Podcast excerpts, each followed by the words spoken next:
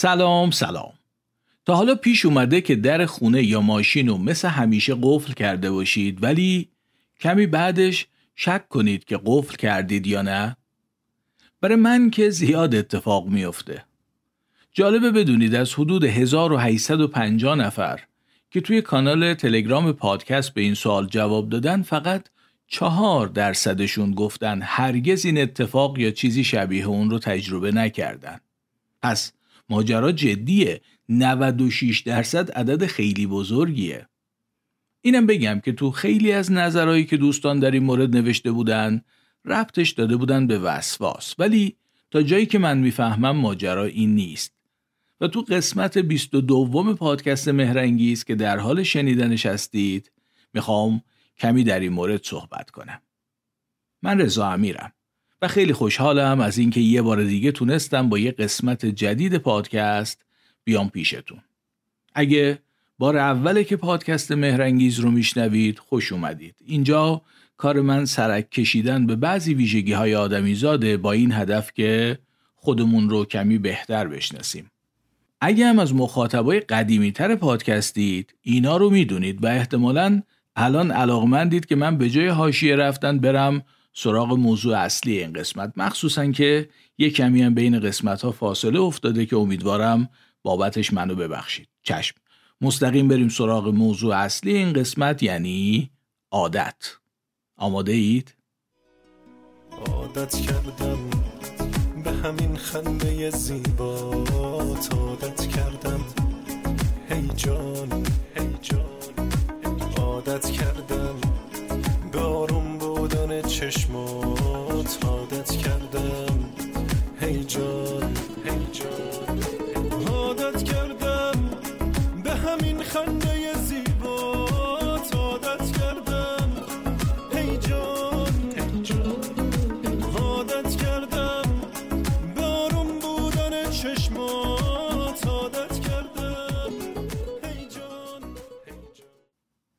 سال 1992 وقتی همسر مرد 70 ساله‌ای به نام ایوجین پاولی بهش گفت مایکل قرار فردا بیاد پیشمون جواب شنید مایکل کیه؟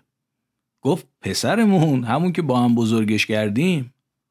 و آقای پاولی دوباره سوالش رو تکرار کرد. فردای اون روز حال یوجین پاولی بد شد و بردنش بیمارستان. ظرف چند روز بعد معلوم شد که گرفتار یه عفونت ویروسی شده و بخش هایی از مغزش بر اثر این عفونت از بین رفته بعد از مدتی حالش به اندازه خوب شد که مرخصش کردند و برگشت خونه ولی حافظش رو به کل از دست داده بود. تو بیمارستان که بود نمی‌تونست اسم دکترا و پرستارا رو به خاطر بسپره و نمی‌تونست تشخیص بده چه روزی از هفته است. وقتی مرخص شد معلوم شد که دوستاشم نمی‌شناسه. وقتی ازش میپرسیدن چند سالته می‌گفت 59 یا 60. خلاصه حافظه داغون. مخصوصا در به خاطر سپردن اطلاعات جدید برای بیشتر از یه دقیقه تقریبا به طور کامل ناتوان بود. خاطره ای از بیمارستان و بستری شدنم نداشت وقتی عکس نوه نشونش می‌دادن نمیشناخت و حتی متوجه اینم نبود که دچار فراموشیه. با همه اینا یه چیزایی در مورد این آقای ایوجین پاولی که در تاریخ نوروساینس به نام بیمار ای پی معروفه خیلی جالب بود. این آقا نمی‌تونست یه طرح از اتاقای خونه یا مثلا راهرو و دستشویی آشپزخونه بکشه. یا مثلا وقتی تو اتاق بود نمی‌تونست توضیح بده هر کدوم از اینا کجان ولی توی خونه گم نمی‌شد. صبح مثل همیشه از خواب بلند می‌شد و مثلا می‌رفت دستشویی بدون اینکه دنبالش بگرده یا اشتباهی در آشپزخونه رو به جای دستشویی باز کنه. وقتی هم ازش میپرسیدن چجوری این کارو می‌کنی می‌گفت نمی‌دونم.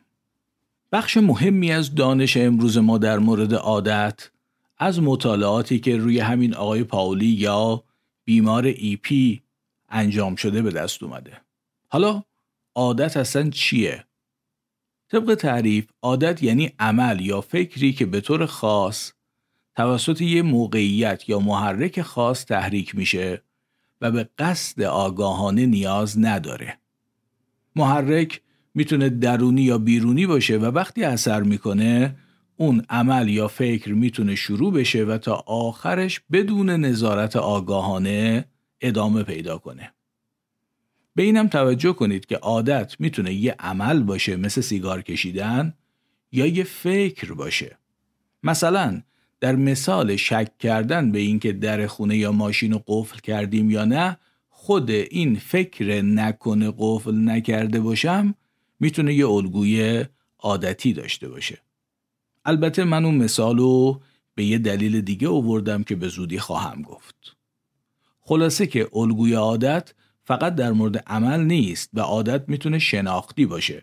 مثلا همونجور که خانم گوگوش به این موضوع اشاره کردن خواستنم می‌تونه عادت باشه. تو از کدوم قصه ای که خواستنت عادت نبودنت فاجعه بودنت امنیت تو از کدوم سرزمین تو از کدوم هوایی که از قبیله من یه آسمون جدایی اصلا عادت چرا به وجود اومده؟ یعنی چرا در مغز ما چنین قابلیتی هست؟ موضوع اینه که بسیاری از چیزهای اطراف ما و برخورد ما با اونا ثابتن. مثلا اکثر ما برای دوره های نسبتا طولانی توی یه خونه زندگی می‌کنیم و جای دستشویی و هموم آشپزخونه خونه خب ثابته. طبعا توی خونه خودمون لازم نیست هر بار مثل وقتی رفتیم مهمونی دنبال دستشویی بگردیم و مثلا یه دری رو باز کنیم ببینیم همومه یا انباریه. به این ترتیب خیلی زود جای دستشویی یا همون استراحتگاه تو مغز ما تبدیل به عادت میشه. حالا یه محرک درونی که همون ندای ادرار باشه که از مسانه پر به گوش می‌رسه عادت رفتن به همون جای همیشگی خونه رو فراخانی می‌کنه. حتی اگه نصف شب باشه و این ندا شما رو از خواب عمیق بیدار کرده باشه. همه جا هم که احتمالا اون موقع تاریکه ولی شما در اون زمان نیاز به فکر کردن یا باز کردن درهای اشتباهی برای پیدا کردن گزینه درست ندارید و صاف به استراحتگاه مورد نظر مراجعه می‌کنید. فرض کنید سیستم عادت یه جور اتوپایلوت یا خلبان خودکار توی مغز ماست. خود سیستم اتوپایلوت اینجوری به وجود اومده که یه سری از مواقع پرواز خیلی ساده و تکراریه و عملا خود هواپیما می‌تونه بر اساس اطلاعاتی که از پیش بهش داده شده در اون مواقع واکنش درست و مناسب داشته باشه. توی چنین شرایطی چه کاریه که خلبان دو دستی فرمون رو در وضعیت ده و ده دقیقه بچسبه و مدام چشمش به جلو باشه. می‌ذاره رو اتوپایلوت میره یه قهوه‌ای می‌خوره با مهموندارای زحمتکش یه گپی می‌زنه. هواپیما هم با توجه به ثابت و تکراری بودن شرایط با همون های ذخیره شده داره خیلی درست راهشو میره. مغز ما هم همین جوریه یعنی می‌تونه برای شرایط تکراری و ثابت یه سری دستورالعمل اتوپایلوت درست کنه و بدون نیاز به توجه و آگاهی ما به اون چیزها رسیدگی بشه. پس حالا در حال انجام دادن بسیاری از کارهای روتین و تکراری توجه و آگاهی ما آزاده برای قهوه خوردن و گپ زدن با مهماندارای زحمتکش. اینم فکر می‌کنم روشنه که کل پرواز رو نمیشه سپورت به اتوپایلوت و یه جاهایی دیگه خلبان باید از قهوه خوردن و گپ زدن دل بکنه و دل بده به کار. در واقع یه چیزایی هم تو زندگی ما هستن که ثابت و تکراری نیستند و نمیشه باهاشون بر اساس الگوی عادت برخورد کرد. مثلا کسی که هر روز با ماشین خودش میره به یه محل کار ثابت در مورد رانندگی ماشین از وقتی در رو باز می‌کنه و روشن می‌کنه و می‌ذاره تو دنده و راه میفته و جای گاز و ترمز و دسته راهنما و راهی که باید بره و جایی که قرار بهش برسه اصلا قرار نیست و اصلا لازم نیست فکر کنه. همه اینا رو به درستی و بدون توجه و نظارت آگاهانه و صرفاً بر اساس عادت انجام میده. اما اگه جای ثابتی برای پارک ماشینش نداشته باشه هر روز وقتی از سر کار برمیگرده باید به اینکه کجا پارک کرده بود فکر کنه و بعضی وقتا هم ممکنه گم کنه ماشینشو. اینجوریه که یه آدم مست پاتیل می‌تونه از مهمونی بیاد بیرون و تا خونش رانندگی کنه و گم نشه به شرطی که بتونه ماشینشو پیدا کنه. خلاصه در اصل به نظر میاد که عادت چیز بدی نیست. اتفاقا خیلی هم خوبه که ما بتونیم اطلاعات ثابت محیط زندگیمون رو که قراره بهشون واکنش ثابت و تکراری نشون بدیم یه جایی save کنیم. در واقع هم خود اون موقعیت ها و اطلاعات رو save کنیم هم واکنشی که قراره بهشون نشون بدیم. و دیگه هر بار مثلا لازم نباشه به این فکر کنیم که در رو چجوری قفل کنیم یا چجوری باز کنیم. الان اگه شما به باز کردن قفل دری که هر روز بازش می‌کنید فکر کنید احتمالا می‌تونید متوجه بشید که کلید رو به کدوم طرف میچرخونید. اما موقعی که دارید این کار رو انجام می‌دید به این فکر نمی کنید فقط انجامش می‌دید. و در همون لحظه که این کار رو انجام می‌دید مثلا دارید به قهوه خوردن با مهماندار زحمتکش فکر می‌کنید. به این ترتیب عادت می‌تونه در خدمت ما باشه. و ما رو از مدام فکر کردن به چیزای ثابت و کارهای تکراری معاف کنه. حالا به مثال اول یعنی شک کردن به قفل کردن فکر کنید. معلومه که هر فرایند عادتی به ثبت یه سری اطلاعات در حافظه احتیاج داره. اطلاعاتی در مورد تشخیص محرک یا موقعیتی که اون پاسخ خاص رو تحریک می‌کنه و اطلاعاتی در مورد پاسخی که قراره بهش بدیم. مثلا باید یه جایی در حافظه ما ثبت شده باشه که وقتی در موقعیت بیرون رفتن از خونه هستیم دست کلیدمون رو که همیشه توی جیب راستمون می‌ذاریم در بیاریم اون کلید خاص رو وارد اون سوراخ خاص کنیم مثلا سه دور در جهت اقربه های ساعت بچرخونیم تا در قفل بشه. بعد بکشیم بیرون دوباره بذاریم توی جیب راست و بریم. اطلاعات کل این پروسه یعنی موقعیت از خونه بیرون رفتن و چگونگی فرایند قفل کردن باید یه جایی تو حافظه ما ثبت شده باشه تا به صورت اتوپایلوت و بدون نیاز به توجه و نظارت آگاهانه این کار انجام بشه و می‌دونید که میشه. پس چرا خیلی ممکنه که بعدا یادمون نیاد که تمام این کارا رو انجام دادیم؟ چون حافظه ای که اطلاعات مربوط به عادت توش ضبط میشه با حافظه ای که معمولا می‌شناسیم فرق داره. و حتی بخشهایی از مغزم که این دوتا حافظه رو مدیریت می‌کنند با هم فرق دارن.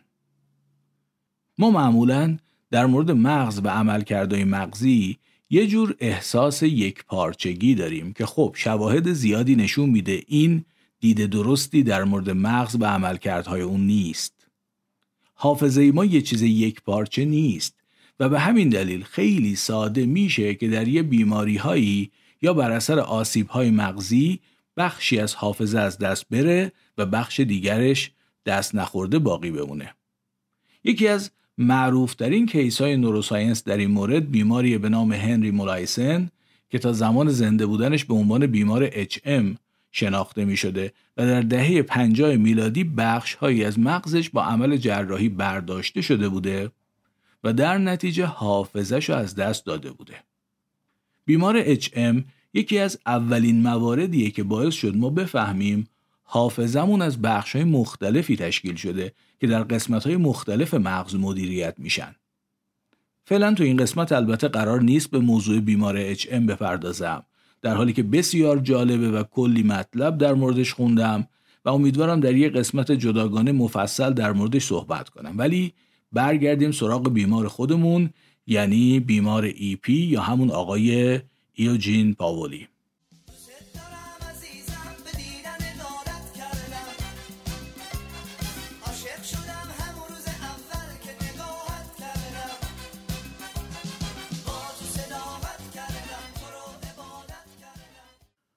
آقای ایوجین پاولی بیشتر وقایع زندگیش قبل از 1960 رو یادش می اومد ولی وقتی در مورد بعد از اون چیزی ازش میپرسیدن معدبان موضوع رو عوض می‌کرد و می‌گفت در به خاطر آوردن این موضوع مشکل دارم بعد از مدتی این آقا و همسرش برای اینکه به دخترشون نزدیکتر باشن محل زندگیشون رو عوض کردن و در نتیجه حالا آقای پاولی باید در خونه زندگی می‌کرد که بهش عادت نداشت. اما بعد از اینکه مدتی برای پیدا کردن هر بخشی از خونه به کمک همسرش نیاز داشت تونست در خونه جدیدم بدون کمک و راهنمایی کسی هر جایی که قرار بود بره رو پیدا کنه. دکترا به همسر آقای پاولی خیلی در مورد گم شدنش در صورت بیرون رفتن از خونه هشدار داده بودن و به همین خاطر همیشه همسرش مراقبش بود و با خودش می بردش پیاده روی اطراف خونه. یه روزی اما در یه فرصت کوتاه که همسرش مشغول کاری بود آقا پیچید به بازی و زد بیرون. همسرش وقتی متوجه نبودنش شد سراسیمه رفت بیرون. بعد از کلی گشتن و پیدا نکردن با نگرانی برگشت خونه که به پلیس زنگ بزنه دید خودش برگشت خونه. بزرگوار رفته بود گردش واسه خودش بعدم برگشته بود به راحتی هم خونه رو پیدا کرده بود. موضوع اینه بیمار ایپی قادر به به خاطر سپردن چیزی برای بیش از یه دقیقه نبود ولی می‌تونست عادتهای جدید کسب کنه حافظه مربوط به عادت با حافظه‌ای که ما معمولا می‌شناسیم فرق داره و در جای متفاوتی از مغز مدیریت و ذخیره میشه. فکر کنم معلومه که اون بخشی از مغز آقای پاولی که حافظه مربوط به عادت رو مدیریت می‌کنه سالم بود. ایشون بعد از اون هر روز از خونه می‌رفت بیرون صحیح و سلامت برمیگشت. در حالی که وقتی بهش یه مداد و کاغذ دادن و خواستن که مسیر خیابونای اطراف خونه رو بکشه چند تا خط کشید و بعد حتی یادش نمی اومد ازش چی خواستن. وقتی تو اتاق بود نمی‌تونست نشون بده آشپزخونه کجاست. ولی وقتی ازش پرسیدن اگه گرسنه بشی چی کار می‌کنی مستقیم رفت تو آشپزخونه یه کابینت رو باز کرد و ظرف آجیل رو برداشت. یکی از ویژگی های خیلی مهم عادت اینه که بر اساس نیاز نیست. صرفا بر اساس موقعیت یا محرک اتفاق میافته. این حرف یعنی چی و ما اینو چجوری فهمیدیم؟ ممکنه با آزمایش اسکینر در مورد یادگیری شرطی شدن فعال آشنا باشید. اسکینر یه موش رو انداخت توی یه جعبه توی اون جعبه اهرمی بود و با فشار دادن اهرم مقداری غذا وارد جعبه می‌شد. موش که اول این رازو نمی‌دونست طبعا علاقه به فشار دادن اهرم نشون نمی‌داد. فقط بعضی وقتا تصادفی می‌خورد به اهرم و مقدار غذا گیرش میومد بعد از چند بار تکرار این اتفاق موش متوجه رابطه فشار دادن اهرم و دریافت غذا میشه. و در واقع یاد می‌گیره اهرم و فشار بده تا غذا بگیره. حالا نکته اینجاست که همین موش اگه بعد از چند بار تجربه فشار دادن اهرم یاد گرفته باشه فشارش بده و غذا بگیره رفتارش در حالت گرسنگی و سیر بودن فرق داره. وقتی گرسنه است و وارد جعبه میشه سریع اهرم و فشار میده که غذا بگیره. ولی وقتی قبلش غذا خورده باشه یا اهرم و فشار نمیده یا کمتر از وقتی گرسنه است فشار میده. همین موش اگه در مرحله یادگیری فشار دادن اهرم مدت بیشتری آموزش ببینه و فشار دادن اهرم براش تبدیل به عادت بشه دیگه گرسنه یا سیر بودنش تأثیری در رفتارش نداره. و حتی وقتی غذا خورده و وارد جعبه میشه اهرم رو تقریبا به اندازه زمانی که گرسنه باشه فشار میده. در این حالت ممکنه غذاهایی که وارد جعبه میشه رو نخوره سیر دیگه ولی به فشار دادن اهرم ادامه میده این آزمایش نشون میده که عادت در پاسخ به نیاز اتفاق نمیافته و وقتی رفتاری تبدیل به عادت شد دیگه محرک یا موقعیت برای اتفاق افتادنش کافیه. این موضوع رو یه جور دیگه هم میشه گفت. در شکل گیری عادت می‌تونیم سه بخش رو ببینیم. اول محرک یا موقعیت، دوم روتین و سوم پاداش. قرار گرفتن در یه موقعیت یا وجود یه محرک باعث تحریک یه عمل یا مجموعه اعمال یا یه اتفاق ذهنی مثل یه فکر یا یه احساس میشه که به این میگیم روتین اون چیزی که به دنبال تحریک محرک یا با قرار گرفتن در موقعیت اتفاق میفته به اون میگیم روتین و این عمل یا مجموعه اعمال یا اتفاق ذهنی باعث یه پاداش میشه. مثلا یه احساس خوب یا تسکین یه احساس بد. که البته اصلا لازم نیست خیلی بزرگ باشه. پاداش می‌تونه یه چیز خیلی کوچیک مثلا در حد ترشح اندکی ماده شیمیایی توی مغز باشه. به هر حال با تکرار این چرخه محرک روتین و پاداش یه عادت شکل می‌گیره. حالا از این به بعد یعنی وقتی عادت شکل گرفت میشه حتی پاداش رو هم حذف کرد و صرفا با وجود محرک یا قرارگیری در موقعیت روتین مورد نظر تحریک میشه و اتفاق میافته. مثلا یه نوزاد رو در نظر بگیرید که در شرایط مختلفی ممکن احساس استرس داشته باشه مثلا از چیزی ترسیده یا یه جور ناراحتی جسمی داره مثلا جاش راحت نیست و در نتیجه گریه می‌کنه.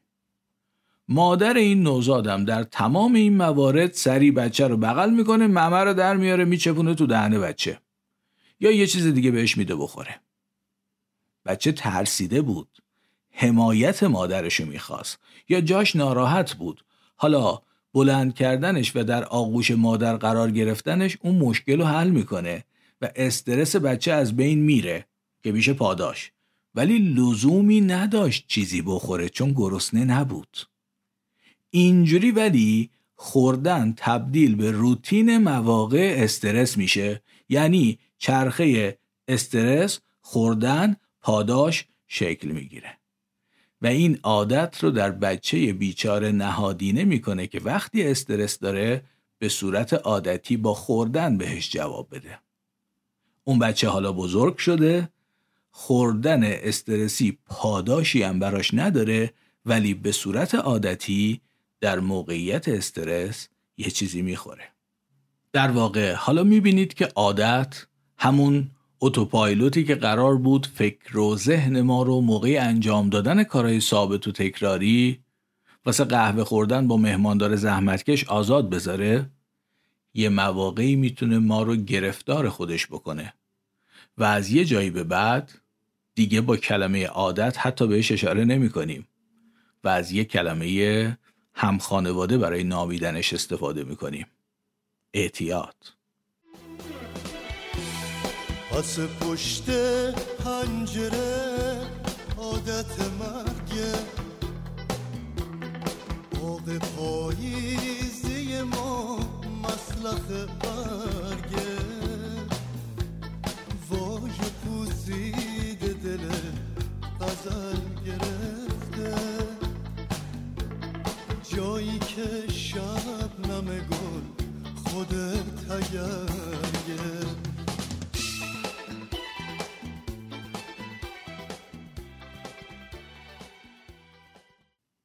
از اونجایی که عادت از نظر نوع حافظه و مراکز مغزی با حافظه معمولی که ما اطلاعات آگاهانه رو باهایی ضبط می‌کنیم فرق داره دوام و موندگاریش هم با حافظه آگاهانه ما فرق داره.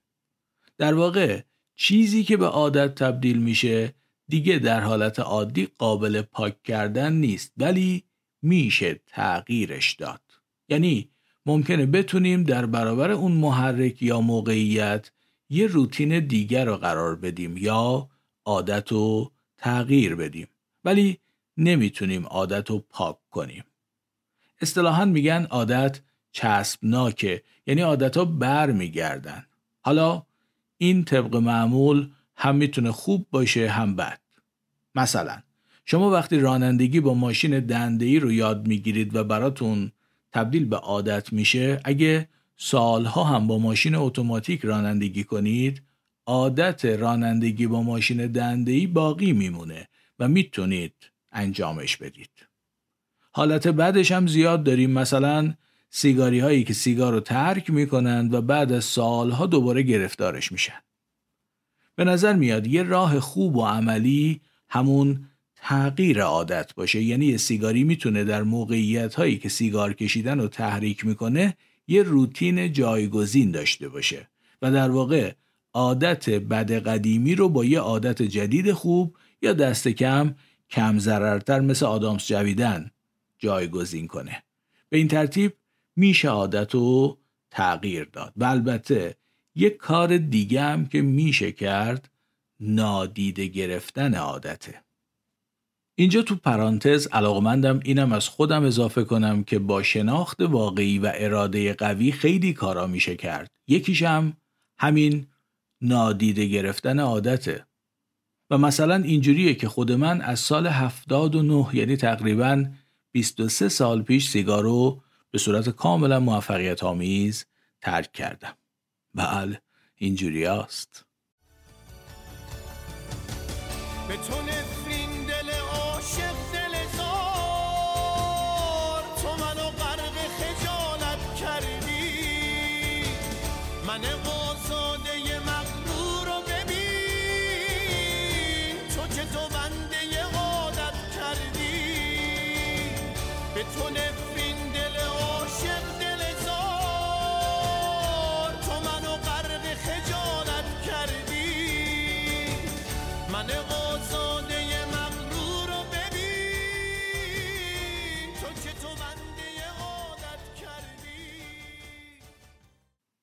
یکی از نکات جالب در مورد عادت که ممکنه بهش فکر کرده باشید اینه که عادت خیلی شبیه غریزه است. حالا غریزه چیه؟ غریزه در واقع رفتار ژنتیکیه یعنی یه عمل یا مجموعه اعمال ثابت در پاسخ به یه محرک یا موقعیت خاص تا اینجاش خیلی شبیه عادت دیگه یه عمل یا مجموعه اعمال ثابت در پاسخ به یه محرک یا موقعیت خاص که اطلاعاتش بر اثر تجربه در حافظه ضبط و ثبت نشده. از طریق ژنها و از والدین به فرد منتقل شده. اگه یادتون باشه تو قسمت های قبلم مثالهایی ازش داشتیم. مثلا در شرایط زیاد شدن نور مردمک چشم ما تنگ میشه. از این نظر که در یه موقعیت خاص یه پاسخ خاص و ثابت صادر میشه این رفتار شبیه به عادته. ولی فرقش اینه که اطلاعات این رفتار از طریق ژنا به ما رسیده و به خاطر تجربه شکل نگرفته. به این ترتیب نمی‌تونیم بگیم عادت کردیم وقتی نور زیاد میشه مردمکمون تنگ بشه. این یه مثال خیلی ساده از غریزه و رفتار غریزیه و به عادت شباهت داره ولی عادت نیست. به این ترتیب امیدوارم یکی از چیزایی که از شنیدن این قسمت پادکست براتون اتفاق افتاده باشه اینه که متوجه شده باشید منشأ رفتارهای ما خیلی متنوعن و یکی از مهمترین اشتباهاتی که می‌تونیم در مورد خودمون گرفتارش باشیم اینه که مغز و فرایندهای ذهنی رو چیزای ساده و یک پارچه در نظر بگیریم در حالی که اصلا اینطور نیست. دست کم تو این قسمت من به سه تا موضوع و مکانیسم کاملا متفاوت در کنترل و شکلگیری رفتارهای خودمون اشاره کردم. یکی غریزه که ژنتیکیه و اصلا به تجربه نیاز نداره. یکی یادگیری بر اساس نوعی از حافظه که متوجهش هستیم و برای استفاده ازش به سطحی از آگاهی و اراده نیاز داریم. و یکی هم عادت که از نظر نیاز به تجربه با غریزه فرق داره و شبیه باقی یادگیری است ولی اطلاعاتش با مکانیسم متفاوتی و در بخشهای متفاوتی از مغز ذخیره میشه نیازی هم به توجه آگاهی نداره. باید عادت کنم وقت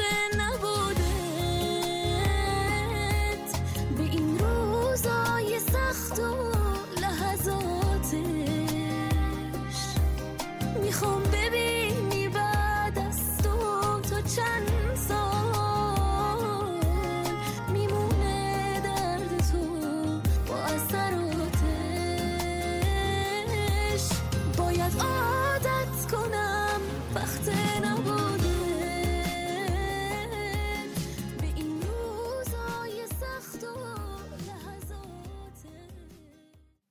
یکی از مطالب خیلی جالبی که در مورد آقای ایجین پاولی خوندم یه آزمایشی بود که لری اسکویر دانشمندی که سالها روی این بیمار کار کرد باهاش انجام داده. این آقای اسکویر 16 قطعه اسباب بازی لگو رو انتخاب کرد. اونا رو به هشت جفت تقسیم کرد. در هر جفت یکی رو انتخاب کرد. زیرش یه برچسب چسبوند که روش نوشته بود درست. حالا هشت جفت لگو داریم. در هر جفت زیر یکیش نوشته درست زیر اون یکی چیزی ننوشته. هر بار یه جفت از لگوها رو میذاشت جلو آقای پاولی می‌گفت یکی رو انتخاب کن و زیرش رو نگاه کن. اگه درست رو انتخاب کرده بود هم خودش می‌دید که زیرش نوشته درست و هم پژوهشگر یه حرف کوچیک تاییدی می‌زد. مثلا می‌گفت آفرین. یا می‌گفت درست انتخاب کردیم. یادمونه که این بزرگوار اصلا قادر به به خاطر سپردن چیزی برای بیش از یه دقیقه نبود. پس بعد از چند ماه که هفته ای دو بار این کار رو انجام می‌داد نه می‌تونست بگه کدوم قطعه ها درستند و کدوم نه و نه حتی می‌دونست واسه چی اونجاست و چیکار داره می‌کنه. ولی مدام عملکردش در انتخاب قطعه های درست بهتر می‌شد. و بعد از 28 روز در 95 درصد موارد درست و برمیگردوند. خودش هم گیج می‌شد و می‌پرسید من چجوری این کار رو انجام میدم؟ خب ما می‌دونیم چجوری این کار رو انجام می‌داد. نکته اینه که حافظه آگاهانه آقای پاولی آسیب دیده بود ولی قادر به تشکیل دادن عادتهای جدید بود. چون بخشی از مغزش که این کار رو می‌کنه سالم بود. آزمایش هم جوری ترتیب داده شده بود که با چرخه شکلگیری عادت هماهنگی داشت. بیمار در موقعیتی قرار می گرفت که قرار بود یه کاری انجام بده یعنی انتخاب یکی از دو شی. وقتی هم درست رو انتخاب می‌کرد در واقع یکی رو انتخاب می‌کرد برمیگردون دیگه. وقتی می‌دید زیرش نوشته درست هم با دیدن کلمه درست زیر اونی که انتخاب کرده بود تشویق می‌شد یعنی پاداش می‌گرفت. هم با شنیدن حرف تاییدی از پژوهشگر. اینجوری عادت انتخاب موارد درست شکل گرفته بود بدون اینکه بتونه توضیح بده یا حتی خودش متوجه بشه که چجوری درست رو انتخاب می‌کنه. این آزمایش یه قسمت خیلی باحال دیگه هم داشت. بعد از اینکه دیگه آقای پاولی به خوبی می‌تونست درستا رو انتخاب کنه و البته خودش نمی‌فهمید چجوری درست رو انتخاب می‌کنه ولی می‌کرد. یه روز پژوهشگر 16 تا قطعه رو با هم گذاشت جلوش از این 16 تا 8 تاش درست بود دیگه. و اونم درستا رو دیگه کامل عادت کرده بود که انتخاب کنه. گفت درستا رو انتخاب کن بذار روی هم. دیگه موضوع برگردوندن ببین زیرش چی نوشته در کار نبود.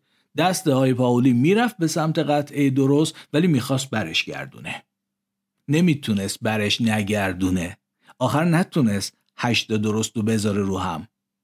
یعنی برگردوندن قطعه درستم بخشی از روتین شده بود و نمی‌تونست ازش صرف نظر کنه. خلاصه در حالی که بر اساس عادت می‌تونست تمام هشت مورد درست رو انتخاب کنه ولی نتونست بذارتشون روی هم و مدام می‌خواست مثل روتینی که در آزمایش های قبلی شکل گرفته بود برشون گردونه. عادتم یه دردیه مثل دردای دیگه. یه عذاب روحیه واسه فردای دیگه. گاهیم مسکنی واسه یه تسکین در یه بهانه واسه یه سازش یه زن و من من و تو هر دردی به هم عادت کردیم.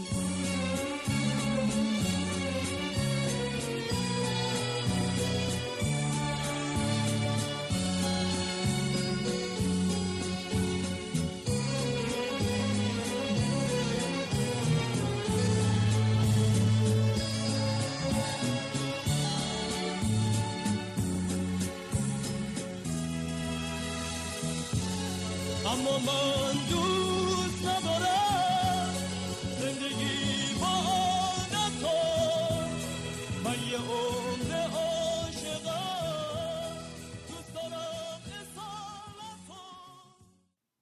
رسیدیم به آخرای این قسمت.